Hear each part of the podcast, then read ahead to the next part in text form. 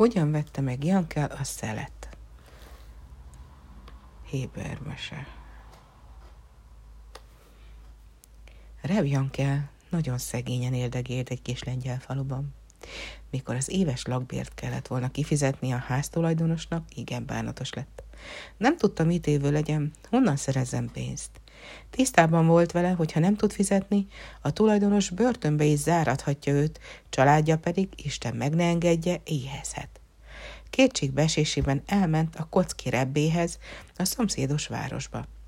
Rebe, ki kell fizetnem az éves lakbért, de nincs pénzem. Mit tegyek? A Rebe hosszasan gondolkodott, majd ezt mondta.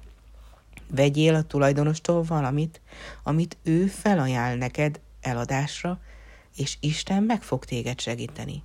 Csak ne lopott dologról legyen szó. Reb Jankel egyenesen bérbeadójához sietett, és megkérdezte, van-e valami eladnivalója. Mikor odaért, látta, hogy a nagyhatalmú gazda éppen ünnepséget tart kertjében, és vendégek veszik körül. A háztulajdonos, amint meglátta Jankelt, magához intette, ő azonban kényelmetlenül érezte magát, ezért inkább elindult kifelé. A házigazda szeretett volna gúnytűzni belőle, ezért hangosan kérte, hogy menjen oda hozzá. Gyere ide, Jankel, üzletet szeretnék kötni veled. Hát ennek igazán örülök, úgyis azt szerettem volna megkérdezni, nincs-e valami eladnivalója számomra.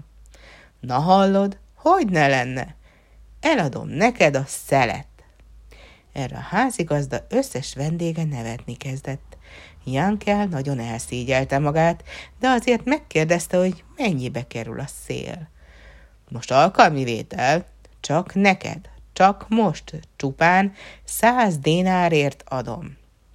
Jankel noha tudta, hogy csak csúfot akar űzni belőle a tulajdonos, felidézte magában a Rebe szavait, és úgy döntött, belemegy a dologba, mintha egy igazi üzletről volna szó. Rendben van, uram, mik a fizetési feltételek? Nagyon egyszerű. Ma, vagy legkésőbb holnap 5 dénárt kell adnod. A fennmaradó 95 dénárt pedig az év vége előtt kell megfizetned a számomra. Jó lesz így. Akkor hát aláírhatjuk a szerződést? Természetesen, felelte a gazda. Azzal hívatta a jegyzőt, és megparancsolta neki, hogy készítsen egy olyan szerződést, amely tartalmazza, hogy a lengyel Zigmund eladja a zsidó Jankel Rabinovicsnak a szelet 10 évre, évi 100 dénárért. Az elkészített szerződést mindketten aláírták, majd Jankel távozott. Hazaérve elmesélte a feleségének a történteket.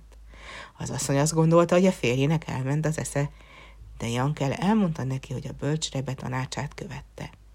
Másnap Jankel csodálatos ötlettel ébredt. Elhatározta, hogy használati díjat fog kérni a szélért, hiszen ő lett annak az új tulajdonosa, vagyis minden malom tulajdonostól, aki a közelében dolgozik és használja a szelet, díjat fog szedni. A malom tulajdonosok meglepődve fogadták ezt a hírt. Jankel azonban megmutatta az aláírt szerződést.